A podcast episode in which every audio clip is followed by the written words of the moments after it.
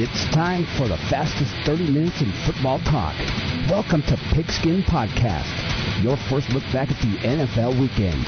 Now, um, definitely not live, from the studios of the Fan AM 1060 and the Fan1060.com, here are your hosts, Justin Karp and Brian Giverman. Warner with all kinds of time throws it right, intercepted, picked off by Revis. He'll walk to the 20, to the 10, 5, touchdown, and he flips the ball up into the crowd. Ben Patrick was the intended receiver, and a room service interception return for a touchdown for Darrelle Revis. Barr pumps once, drops back, looks downfield, fires a bomb, wide open at the five yard line, and walking into the end zone for a touchdown is Laveranues Coles nothing short of a mauling at the Meadowlands. Good evening, morning, whenever you're listening to this. It's the Pigskin Podcast right here on the fan1060.com. Justin Karp, Brian Giverman coming to you on another beautiful Monday night in the Valley of the Sun. Brian, it was your Jets taking the Cardinals to the woodshed this weekend. Yep, and how fast have the, have these first four weeks gone? Time is flying by and mauling at the Meadowlands. You could work for the New York Post with that one. Oh, you see those headlines, but on a total side note, you saw those headlines obviously about the crying shame and the shade ain't. So I guess I could. Yeah, that was that was impressive. I don't know. That might. That, that was a good one. That might that might be the only one I ever have. But you're right. Week four is over. A quarter of the NFL season has already passed us by, and we've got plenty to talk about. So let's get right to it. As always, we're going to start with a breakdown of the Arizona Cardinals, and it was a 56-35.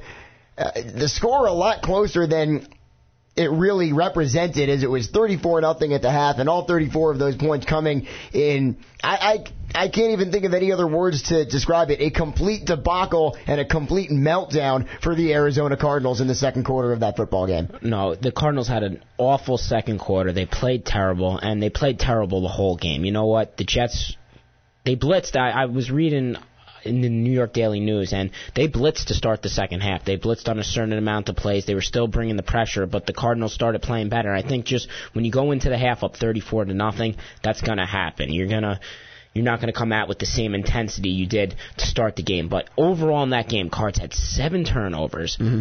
and five sacks. That's 12 negative plays on offense. Plus they had 11 penalties.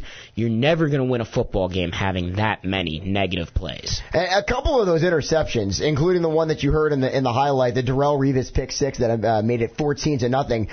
I had to go back and watch it. I had the DVR working. I had to go back and watch a couple times to see who that pass was actually going to. It was completely underthrown. It was underthrown by when I finally figured out that he was intending to pass that to Ben Patrick, the tight end who was starting in place of Leonard Pope.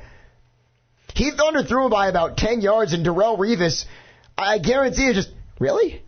Where where was this pass going? I had no idea where it was going, but it was kind of a microcosm of how the day went for Kurt Warner. And I think Darrelle Revis said thank you on that interception. A that room just, service no, interception, like, as they said. And the problems for the Cardinals in this game started in the trenches. It was all at the offensive line. Levi Brown.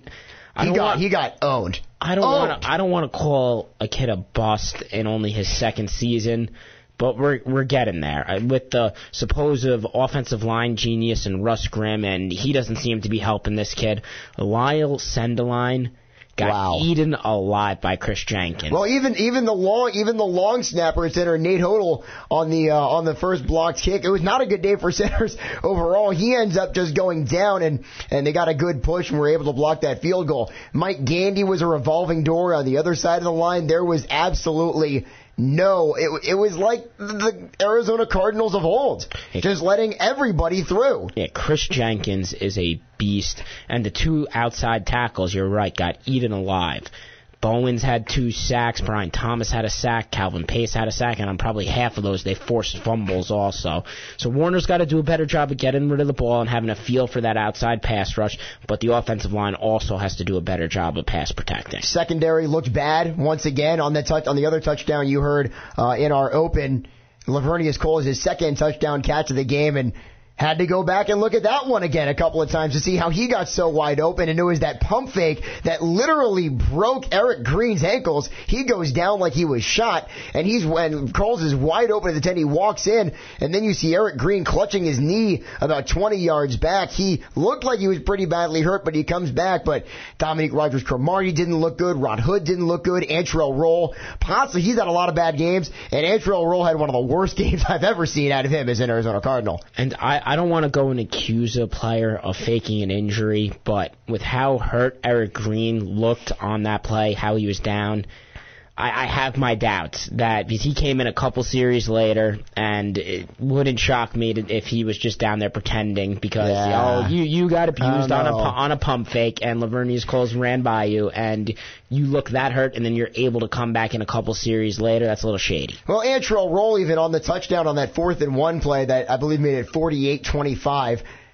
Wow, that was Antrel Rolle of old, where he's playing back at safety. They go play action, and the Cardinals were completely sold that they were going to give it, uh, or they're going to pound it on the ground to get that first down and keep the clock moving. But they go to the play action, and Antrel Rolle completely caught with his pants down. Cotchery blew right by him and into the end zone. Yeah, and uh, to be honest, this wasn't the Jets being good. I think this was this game was more of a the Cardinals just being bad. That these guys were just running wide open all over the field. Coles on the one we talked about had no one within 30 yards of him. Cotchery on the fourth and one had no one within 30 yards of him. Coles had another Cotchery's other touchdown. Both the Cotchery's touchdowns, no one was anywhere near him. And you wonder with Adrian Wilson not in the game, maybe that the Cardinals were lacking the communication. That he's become a leader of the secondary and he's the one who puts the people in the place of where they're supposed to be. We need to address the giant elephant in the room, and that would be the Eric Smith hit on Anquan Boldin with 34 seconds to play. Of course, Anquan Boldin gets knocked unconscious. He's carted off. As we know now, he told uh, Edger, I'm sorry, he told uh, Ken Whisenhunt that he wanted to get up and walk off, but he said no, stay down. Want to make sure that it's not a neck injury or a spine injury. Luckily, it isn't. He'll undergo more tests Tuesday and Wednesday. Don't know his availability. If you didn't catch the news earlier today, Eric Smith was banned for a game. He got suspended. He's fined fifty thousand dollars. There's no doubt in my mind that he led with his head, and that is the kind of play that Roger Goodell is trying to crack down on. But everybody out there who thinks that this was a dirty play, that this was a dirty hit, it's not. It's not. It was a bang bang play. I don't know why the Cardinals are throw, still throwing the ball, but it wasn't a dirty play. Unfortunately, that's football. Should he have been leading with his head? No. That's what Roger Goodell came out explicitly last week and said, "Don't lead with your head. You will be suspended and fined." But he did. Do I think it was a dirty hit though? I really don't. If if Boldin doesn't get hit in the back and knocked into By Eric Smith on that play, he probably doesn't end up getting hit in the head. That's the reason that it was helmet to helmet contact. Right. His helmet probably hits him in the chest if Kerry Rhodes doesn't knock him into Which, him. but he's still leading with his head, which is what the NFL is try- really. you're trying to, but he's trying to knock draw the ball loose. Anquan Boldin's jumping in the air to make a catch. He's trying to put his helmet on the ball. What are you supposed to do in that situation? You're taught to jar the ball loose. What part of your body is easiest to use to jar the ball loose? What is getting your hand on it or sticking your helmet on the ball? What's Well, going to make the ball pop at? That's what you exactly. hear. You so that's what you wanna ball. do. You just got to be careful and not stick your hat on the other guy's hat. And in that situation, when Kerry Rhodes knocked him into him, that's unfortunately what happened. Now, thank God Anquan Boldin's hurt. You don't want to see Mm-hmm. something like that, but I don't think Eric Smith should have been suspended for that. I I definitely don't think it was a dirty hit, but I think that you have to go along with your precedent. And Goodell, I think, made the right call here. The one game suspension does say you lead with your head, you're going to get punished. That is the end of that in terms. Uh, in the eyes of the NFL's commissioner. Brian, when we come back, we're going to talk about the two teams that have surprised everybody. They're both 4 and 0. We're also going to talk about a certain coach that got canned today. Here's a hint. It wasn't Lane Kiffin. Pigskin Podcast, fan 1060.com. Tune in Sunday mornings at 7 for Explore the Outdoors with Jim Solomon exclusively on the Fan AM 1060, the voice of the fans. Hey, how you doing? This is Joe Walsh. I'm speaking on behalf of Rad. It's okay to rock and roll, right? But don't drive home drunk. If you're drunk, call me up. I have a limo. I'll come and get you. Sleep all day, out all night. Public service announcement brought to you by the U.S. Department of Transportation, RAD, the National Association of Broadcasters, and the Ad Council.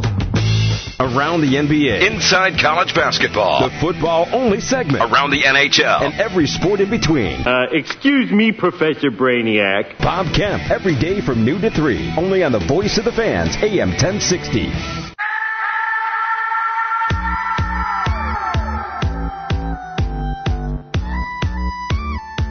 Trent Green with the backs in the eye behind him. Takes it. And is going to throw. Play action fake. Fires over the middle, and it is intercepted. Intercepted by Jabari Greer at the 33. Cuts to his right. At the 20. He may go all the way. At the 15, 10, 5. Touchdown. Touchdown. Jabari Greer picks it off and runs it in. 33 yards. The Bills take the lead. Three tight ends on third and goal. Toss left. Chris Johnson Oh. sprints left. Touchdown. And he struts into the end zone.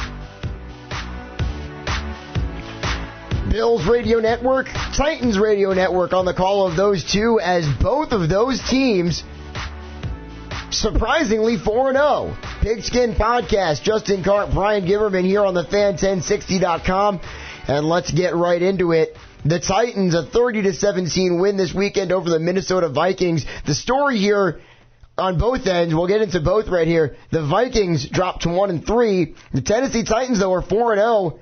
And Chris Johnson and Lendale White, as you said before we started taping tonight, becoming easily one of the most formidable ground attacks in the National Football League. I think right now they are the best one-two punch in the National Football League at running back. I'm not saying they're the best two running backs on a team, but the way they complement each other, Johnson with the speed to the outside, but also able to run between the tackles and the ability to make people Well, miss. he's just got such a big upper body. They both do. Uh, then Len- obviously, White's a little bit heavier and he's, he's more of a bowling ball, but man, was- you damn it, you stole my word. That's My what I bad. was about to say. You combine the foot speed with Johnson and his size that he's so dangerous. Yeah, and I don't want to say thunder and lightning. I remember everyone remembers the Tiki Barber and Ron Dayne combination. Honestly, I think these guys I guys try are and forget better. about it. Yeah, these guys are better than them because Tiki Barber wasn't the player at that time he was later in his career, and Lendale White is a better running back than Ron Dayne will ever be. Yeah, well, without a doubt.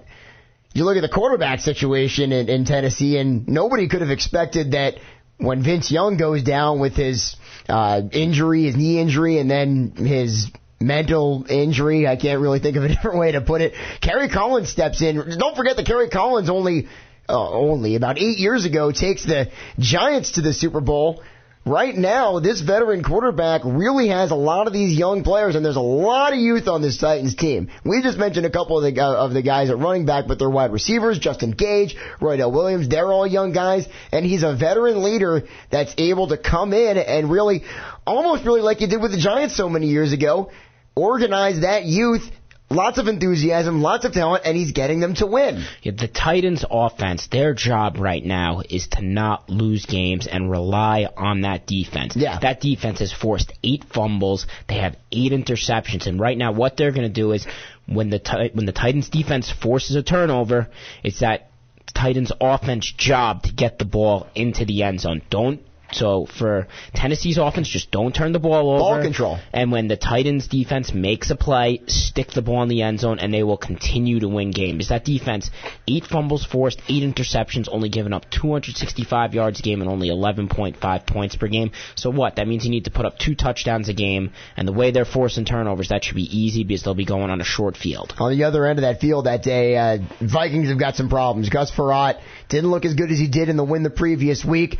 And then you look at Brad Childress and you wonder if this guy is really the coach that you want coaching this football team with, with guys like Adrian Peterson, Chester Taylor, and, and some other good players that really developed into a team that a lot of people thought could, uh, could challenge for the division crown. However, when you've got Brad Childress not knowing that he didn't have any timeouts outs left and then punting the ball in that situation late when he thought he and he admitted he thought he was going to get the ball back, didn't realize there were no timeouts left, didn't realize there was less than two minutes left, so they didn't have the two, two minute warning, and the Titans just knelt the ball. Yeah, maybe. How stupid is Brad Childress to think that he was going to get the ball back?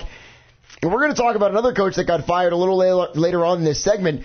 But Brian Childress just proved that he's not the kind of guy that you want on your sidelines calling plays. Yeah, Brad Childress, maybe you should have kept that one to yourself that you didn't know what was going on. Maybe just keep that in the locker room, keep it between the coaches, and don't go and tell the media that because you're going to get abused now. Yep. But you look at the Vikings schedule, and that they're one and three is not a shock to me. They lost at Green Bay to mm-hmm. the Indianapolis Colts and at Tennessee. Their one wins against Carolina. Is that shocking? I don't, I don't find that shocking. And they got a chance these next couple games. They can rebound. They're at New Orleans, Detroit, at Chicago, and they have a bye week then Houston. So they could get right back in the thick of things coming up here. And seeing that they're one and three, you have to kind of take it, take a look at the schedule, put things in perspective, and their season's not over. Team season that might be over is the St. Louis Rams. They went up against the Buffalo Bills, who, are, who will be here at the University of Phoenix Stadium coming up this upcoming Sunday to face the Cardinals. They are 4 0 now, as they need a little bit of a comeback to beat the St. Louis Rams at the Edwards Jones Dome. They get that pick by Jabari Greer that pretty much iced it. Trent Edwards and Marshawn Lynch really have something going, and I'll tell you what I do like the secondary with a bunch, I don't, I don't want to say no names, but a bunch of guys that you really don't recognize as the top flight corners in the game, the top flight safeties, guys like Ko Simpson and Donte Whitner. They're really coming through, and I feel like the Bills are now a legitimate threat to come out of the AFC East.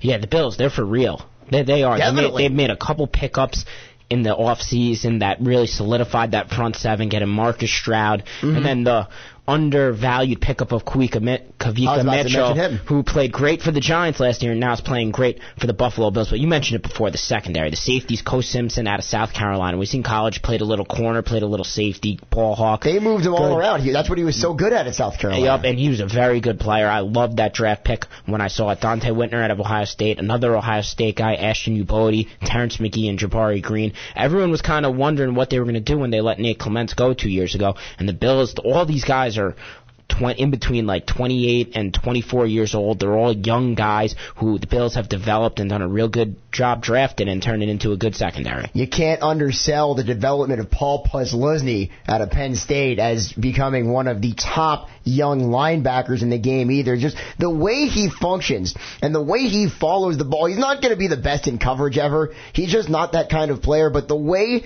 that he just finds the ball, his nose for where the ball carrier is has just been so in innate. He's really, really becoming not one of the top young linebackers in the AFC, but probably one of the best linebackers in the AFC period. that he has came back from that disgusting knee injury Yeah. that occurred in the Orange Bowl in that Penn State Florida State game boggles my mind. I mean, he basically got his leg snapped in half and now he's out on an NFL football field making play after play like you just talked about. Their opponent this week, the St. Louis Rams, fired head coach Scott Linehan this morning. They hired Jim Haslett. His first move is to reverse a very controversial decision. Marc Bulger is once again going to be the starter in St. Louis, but we all kind of saw this coming. Scott Linehan lost the locker room when he switched to Trent Green. Even before that, it seemed like that he couldn't get along with Marc Bulger. Bulger said he couldn't work under him. Steven Jackson didn't like him. Torry Holt went to the press and said he was unhappy. So I think that the season is lost for St. Louis, but I think they made a good step in the right direction to reclaiming this franchise by getting rid of Scott Linehan. I, I think the right move is to get rid of Scott Linehan. I don't like the timing. I think in the NFL, it's very difficult to make changes at the coaching position mid-season. It's not like hockey. It's not like basketball. It's not like baseball. It's a completely different sport. There's too much going into game planning and how that offense functions and defense functions that it's very hard to get the continuity from one coach to another. In terms of timing, though, they've got the bye week, so they've got an extra full week to get Haslett into. How much into can he actually change? He, he's basically going to have to go with what's there. And Well- Haslett sucks also. Uh, what's there isn't that great either. You got Steven Jackson, obviously, who's a great running back, and Torry Holt's showing his age a little bit. Marc Bulger isn't isn't quite the quarterback that he was a couple of years ago. The Rams just simply aren't a good football team. Which is why you just let Linehan finish out the season. You worry about it after the season. We got plays of the week coming back, and it's definitely a special edition. A couple of game-winning field goals and a tremendous defensive uh, effort by the Chicago Bears. That's the plays of the week. We'll also give you our first quarter progress report on the NFL. Brian Giverman, Justin Karp, Big Skin Podcast, The Fan, 1060.com. Drop by for lunch with Kevin McCabe. You'll go and sit in front of the TV and eat cheesy poops. Weekdays at 10 on the Fan AM 1060, the voice of the fans. Rockin' Manooch. Low down. What are we talking about? Well, you know, Tony and Jessica, they're about ready to make What's this that got thing to do with happen. Larry Fitzgerald? Well, Larry knows what's This- going on. Your roommate, your former roommate, were you this much of a tool when you were Oh, in Canada? They're getting close to getting married. The influences of women on those ball players, oh, Rock. Please. You never know. Crap analyst Mike Mayock. How, how long did you live with this guy? Well, let me put it this way. In, in a Canadian dictionary, if you look up tool, there, there's a picture of Manute. and Manooch. Monday through Friday from 3 to 6 on The Fan, AM 1060. Get in here. I got one thing to say. This is when the big dogs come out. Okay? You can't roll with the big dogs. Stay on the board. Arizona Sports Fan Radio is AM 1060, The Fan.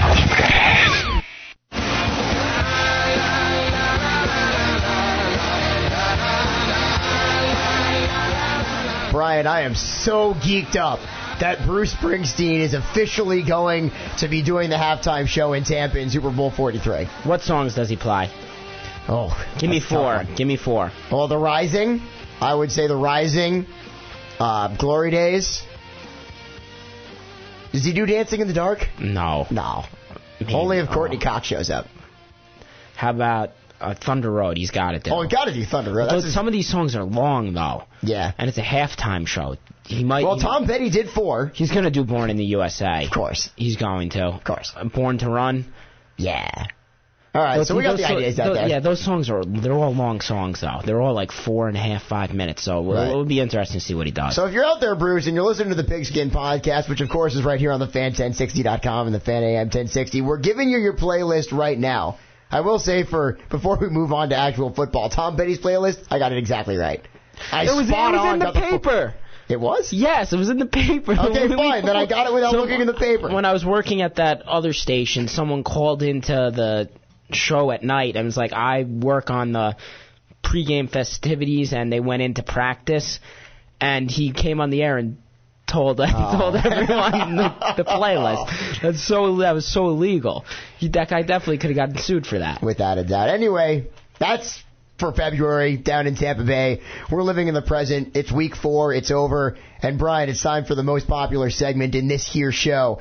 It's the plays of the week. Brian, number three. Josh Scobee does it for the second straight week for the Jacksonville Jaguars. 11.30 to play in overtime, tied at 27. From the hold of Podlesh, it'll be a 37 yarder. There's the snap, the placement, the kick from Scobee is up on the way, and he got it! Jaguars win it!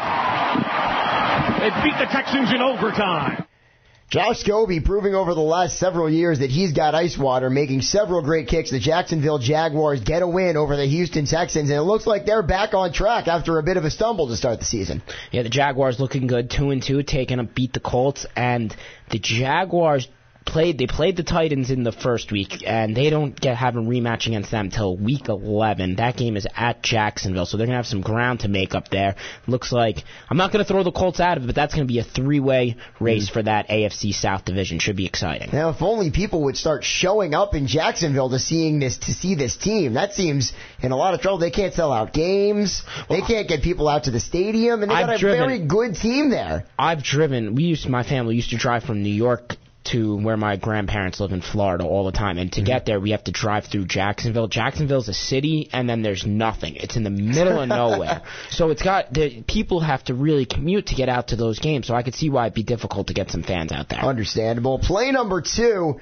Giving some love to the defense this week in the plays of the week. And the Chicago Bears, Brian Westbrook out of the game. You got to wonder how this Bears Eagles matchup would have been different had Westbrook been able to play. But instead, it was a tremendous goal line stand. McNair with a long count. He'll take. And I don't No, think no, they got no, in. no. The Bears have stopped the Philadelphia Eagles on fourth and inches. Bears take over on downs. Bears Radio Network, second and goal, third and goal, fourth and inch of and inches, and the monsters of the Midway reemerge, and they earn, definitely earn the Bears a big win on Sunday night. I had no problem when the Jets got killed for doing this against the New England Patriots, running three times down at the goal line. I have no problems with the Philadelphia Eagles. When you're on the one yard line, tell your offensive line to man up and get the freaking ball in the end zone.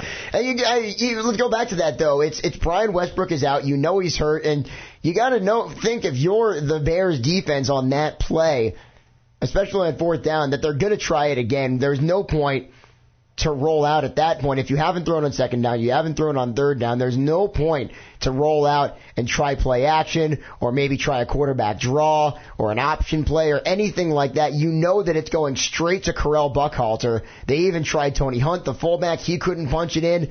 This was a classic example of the Philadelphia Eagles not being able to execute when they needed to and a classic example of defense shining when it needs to. And it as tight as the NFC East, and we'll get to this in a few minutes, and as tight as the NFC East is going to be, and those teams are going to beat up on, on each other throughout the season, you got to get those wins outside of the division. And this is one that the Eagles had in their hands, and they couldn't get it done. Yeah, the Eagles need to win this game because winning, as you just said, winning those games in the NFC East, those games are going to be dog fights. This is a game they should have won. And again, it comes down to, as you said, execution. The Bears manned up. They didn't let them in. I have no problem with Andy Reid's play calling, and I think everyone that does needs to get off his back. By the way, this is the first time that Donovan McNabb has ever lost in Chicago. I didn't know Ever. that. Well, maybe we'll see him there pretty soon. Maybe. Well, that's actually they said that on the uh, on the NBC show last night. They said, "Here's Donovan McNabb playing in Chicago." The surprise is he's still wearing an Eagles uniform. Yeah, wouldn't be shocked. I mean, we'll get into that another time. That, let's not waste our nine minutes on that right Yeah, now. Yeah, we got plays of the week still to go. We got the number one play, and this is this turned into a pretty bad, a very bad story, into a story of the NFL making a poor decision, into a guy just gutting it out and pulling off one of the great gutty performances we've seen in a long time. Economos to snap. Good snap. Good hold. The kick is airborne. It is good. Matt Bryant Buccaneers Radio Network on the call. And good, the NFL disgrace. That that's it's all. What what are you thinking? There's times when you need to make exceptions for rules. That's a time. Let this guy be with his family at his house. He just lost his three month old, Matt Bryant, just lost his three month old infant son. You force him to go out and play. He gets the game winning field goal, which means he has to go and talk to the press Mm-hmm. after the game, which he probably doesn't want to do. And I listened to his press conference. He almost choked up a couple times. Yeah. Let the guy be at home with his family. Roger Goodell, that is a awful job. They have so many of these roster exemptions for guys that are getting arrested and guys that are you know, they're making these suspensions and kicking guys off of these teams for uh, these boneheaded decisions and you're giving these teams roster exemptions to be able to pick somebody up and you're not going to give Matt Bryant the week off. Disgrace. Be with his fa- it is a disgrace. It I think it was. Uh, I've been on Roger Goodell's side for a lot of what he's done. I think he's done a tremendous job cleaning up the NFL with the personal conduct policy, and we discussed it in the first segment with establishing clear lines on what's dangerous play and what's not dangerous play. But I think for the first time, Roger Goodell and, and the people that run the NFL and, and make these decisions about who can play and who can't play and who gets exemptions and who doesn't get an exemption, I think it was a terrible, it was a travesty that Matt Bryant didn't get to take the weekend off and the Buccaneers didn't get to pick up a kicker on short notice. That said, Matt Bryant, an inspirational performance. A great performance. That move was almost as bad as when they didn't let Jake Plummer wear the Pat Tillman thing. Right. I mean, just no reason for. I mean, just relax on some things. I mean, give the guy a break. We are a quarter of the way through the NFL season, Brian. Let's give out some progress reports. Let's take a look at the league as a whole. I think we've already established that the Bills and the Titans have definitely surprised many. I would give them, if we were giving out grades, I think both of those teams would get a solid A. What do you think about these Cardinals? Going back to them, they start 2-0 against two teams that they should have beaten, but then they stumble in their two games on the road. Now they're coming home for only their second and third home games in the next two weeks. I would give the Cardinals maybe a C. Maybe a B minus, a C right now. Agree, agree with you. And the problem with the Cardinals is, I mean, this stretch it gets difficult right here. Their next two games are Buffalo and Dallas. So next thing you know, they could be two and four going into the bye week, and all confidence could be lost. How about the Chicago Bears? We just talked about them. They come into the season with a quarterback controversy. They take the ball away from Rex Grossman. They give it to Kyle Orton, and I think that the Chicago Bears have tremendously overachieved so far. But can the Bears keep this up with Kyle Orton playing so well? Give them, give them about a B minus, and I think the thing to look for in the NFC is that these NFC East teams are going to beat the living crap out of each other. That's the truth. So there's going to be an opening for one of these teams from the other from the other divisions that might not be as good, but they could be a lot fresher going into the playoffs to really make a run. Jim Zorn, coach of the year right now. Yeah, I would agree with that. After that first uh, first game performance where the team looked bad, maybe just some growing pains. He's definitely looked his teams ever since about midway through the third quarter of that game against the Saints. The Redskins have been on a roll. Brian, always a pleasure. We will talk to you again next week after Week Five. Yep, can't wait. AFC wide open, by the way. Who knows who's going to come out of that conference? Without a doubt. This has been the Pigskin Podcast. Brian Giverman, Justin Karp. Thanks for listening. It's the Fan 1060.com.